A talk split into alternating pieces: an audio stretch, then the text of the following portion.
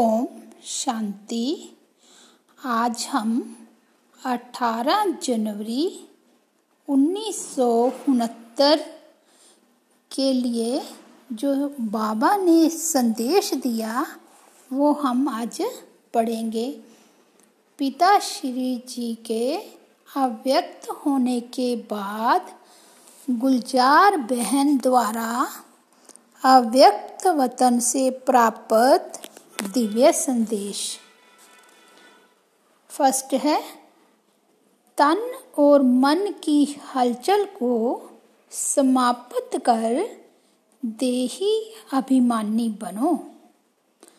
आज जब हम वतन में गई तो शिव बाबा बोले, साकार ब्रह्मा की आत्मा में आधी से अंत तक चौरासी जन्मों के चक्कर लगाने के संस्कार हैं।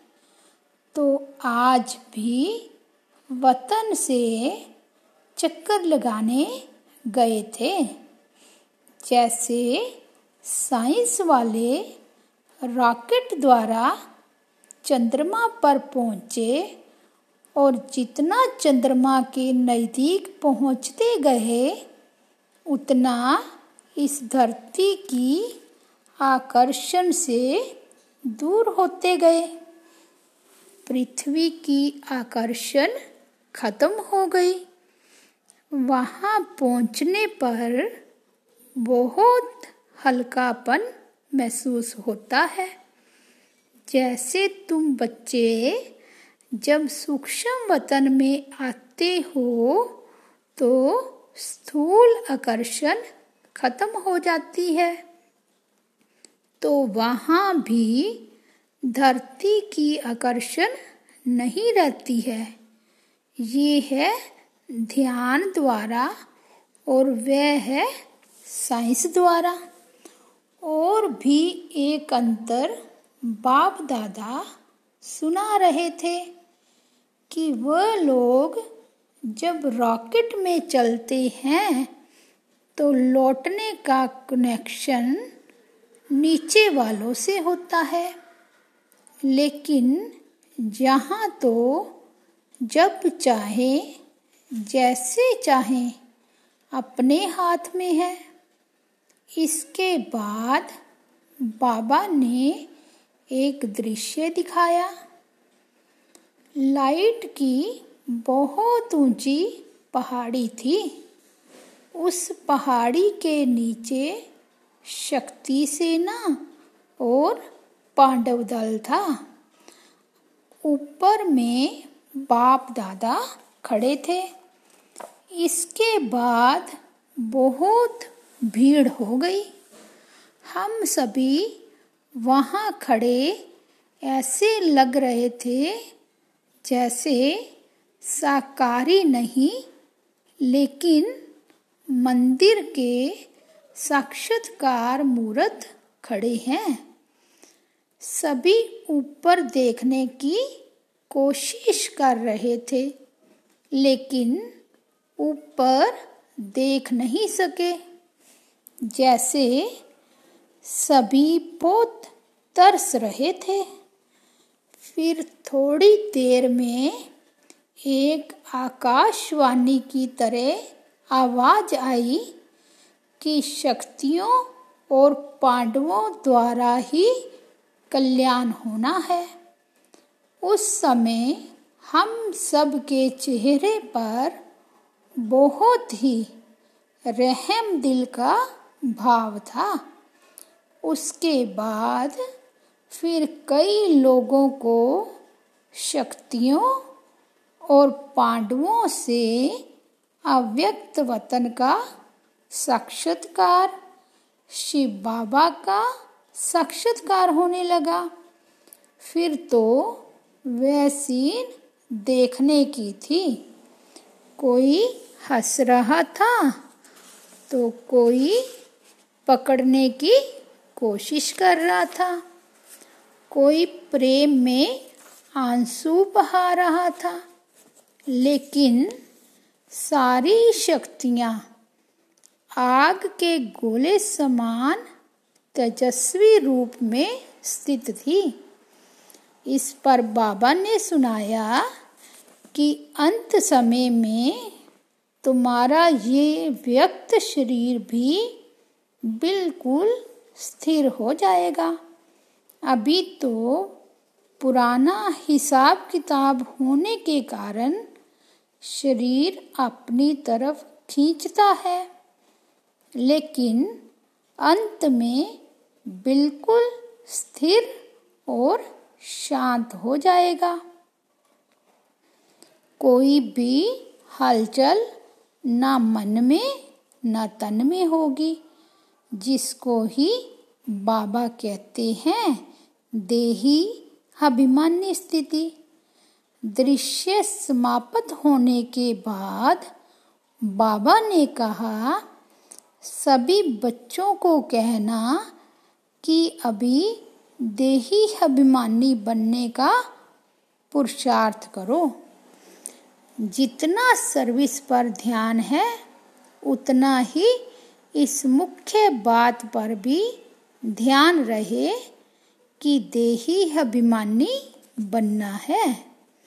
दूसरा संदेश, पुराने संस्कार रूपी पत्तों को समाप्त कर बीज रूप अवस्था बनाओ। आज जब मैं वतन में गई तो बाप दादा हम सभी बच्चों का स्वागत करने के लिए सामने उपस्थित थे। जैसे ही मैं पहुँची तो जैसे साकार रूप में दृष्टि से याद लेते थे, वैसे ही अनुभव हुआ। लेकिन आज की दृष्टि में विशेष प्रेम के सागर का रूप इमर्ज था। एक एक बच्चे की याद नयनों में समाई हुई थी। बाबा ने कहा, याद तो सभी बच्चों ने भेजी है, लेकिन इसमें दो प्रकार की याद है। कई बच्चों की याद अव्यक्त है और कईयों की याद में अव्यक्त भाव के साथ व्यक्त भाव मिक्स है। सेवेंटी फाइव परसेंट बच्चों की याद अव्यक्त थी, लेकिन ट्वेंटी फाइव परसेंट की याद मिक्स थी। फिर बाबा ने सभी को स्नेह और शक्ति भरी दृष्टि देते गिट्टी खिलाई। फिर एक दृश्य इमर्ज हुआ? क्या देखा कि सभी बच्चों का संगठन खड़ा है और ऊपर से बहुत फूलों की वर्षा हो रही है? बिल्कुल चारों ओर फूलों के सिवाय और कुछ देखने में नहीं आ रहा था। बाबा ने सुनाया, बच्ची बाप दादा ने स्नेह और शक्ति तो बच्चों को दे ही दी है। लेकिन साथ साथ दिव्य गुण रूपी फूलों की वर्षा शिक्षा के रूप में भी बहुत की है। परंतु दिव्य गुणों की शिक्षा को हरेक बच्चे ने यथाशक्ति ही धारण किया है। इसके बाद फिर दूसरा दृश्य दिखाया। तीन प्रकार के गुलाब के फूल थे। एक लोहे का, दूसरा हल्का पित्तल का और तीसरा रियल गुलाब था।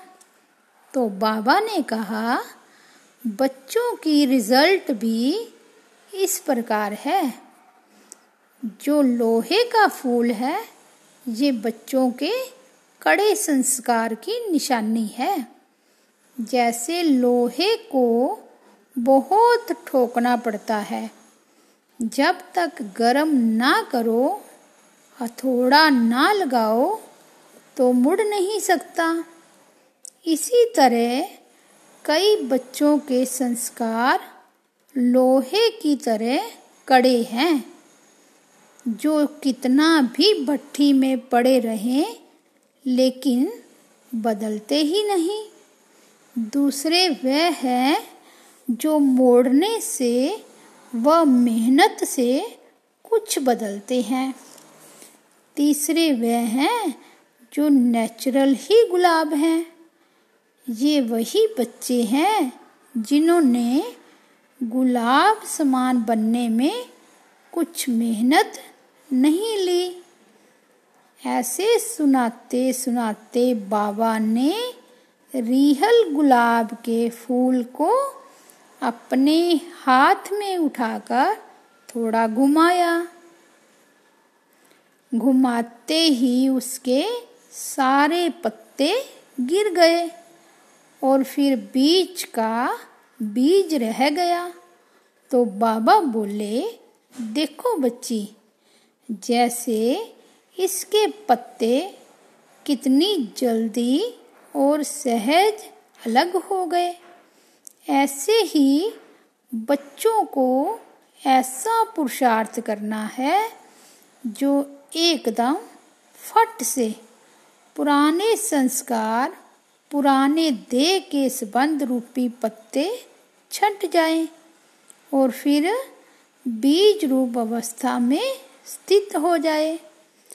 तो सभी बच्चों को यही संदेश देना कि अपने को चेक करो कि अगर समय आ जाए तो कोई भी संस्कार रूपी पत्ते अटक तो नहीं जाएँगे।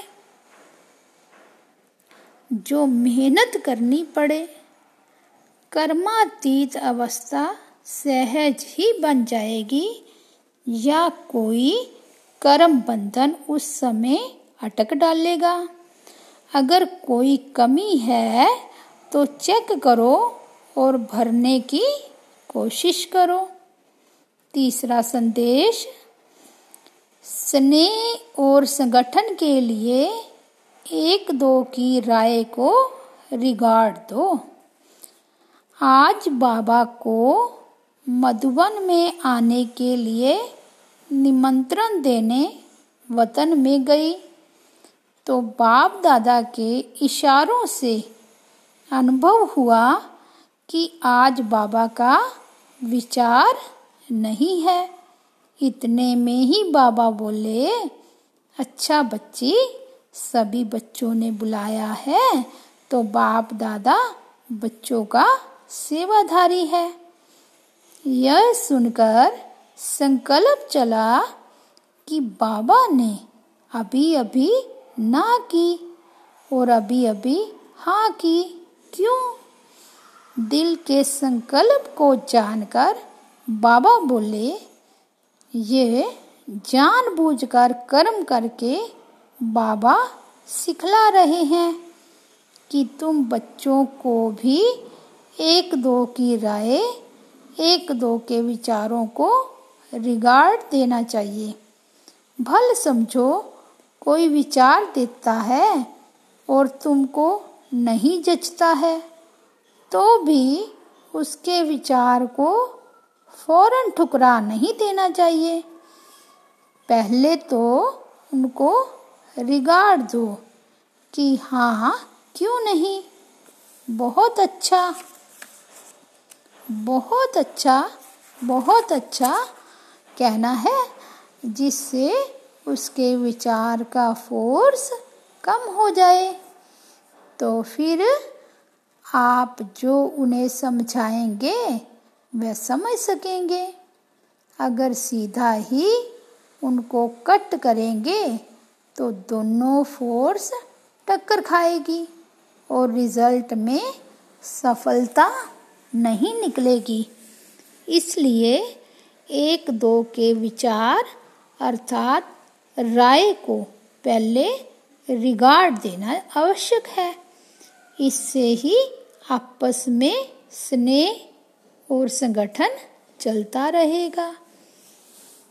चौथा संदेश है साकार के श्रृंगार का प्रैक्टिकल स्वरूप अव्यक्त स्थिति बनाकर दिखाओ। आज जब वतन में गई तो जैसे ही हम पहुँची तो बाप दादा सामने थे ही। लेकिन क्या देखा कि ब्रह्मा बाबा के गले में ढेर की ढेर मालाएँ पड़ी हुई थी। फिर बाबा ने कहा, ये माला उतार कर देखो। माला उतारी तो कोई बड़ी माला थी, कोई छोटी। हमने कहा, बाबा, इसका रहस्य क्या है? बाबा बोले, बच्ची, ये सभी उलानों की माला है। क्योंकि बच्चे जब एकांत में बैठते हैं तो बाबा को स्नेह में उलाना ही देते हैं। हरेक बच्चे ने बाप को उलानों की माला ज़रूर पहनाई है। बाबा ने कहा, बच्चों को ड्रामा भल याद है, लेकिन प्यारे से प्यारी चीज़ तो ज़रूर है। तो अचानक ड्रामा को वंडरफुल देख, हरेक बच्चा दिल ही दिल में उलाना देते रहते हैं। यूँ तो ज्ञान बच्चों को है, लेकिन ज्ञान के साथ प्रेम या स्नेह भी है। इसलिए इन उलानों को गलत नहीं कहेंगे। फिर हमने पूछा, बाबा, आपने इसका रिस्पॉन्ड क्या दिया? तो बाबा बोले, जैसे बच्चा, वैसा रिस्पॉन्ड। बाबा ने कहा, मैं भी रिस्पॉन्ड में बच्चों को उलानों की माला ही पहनाता हूँ। वह कौन सी?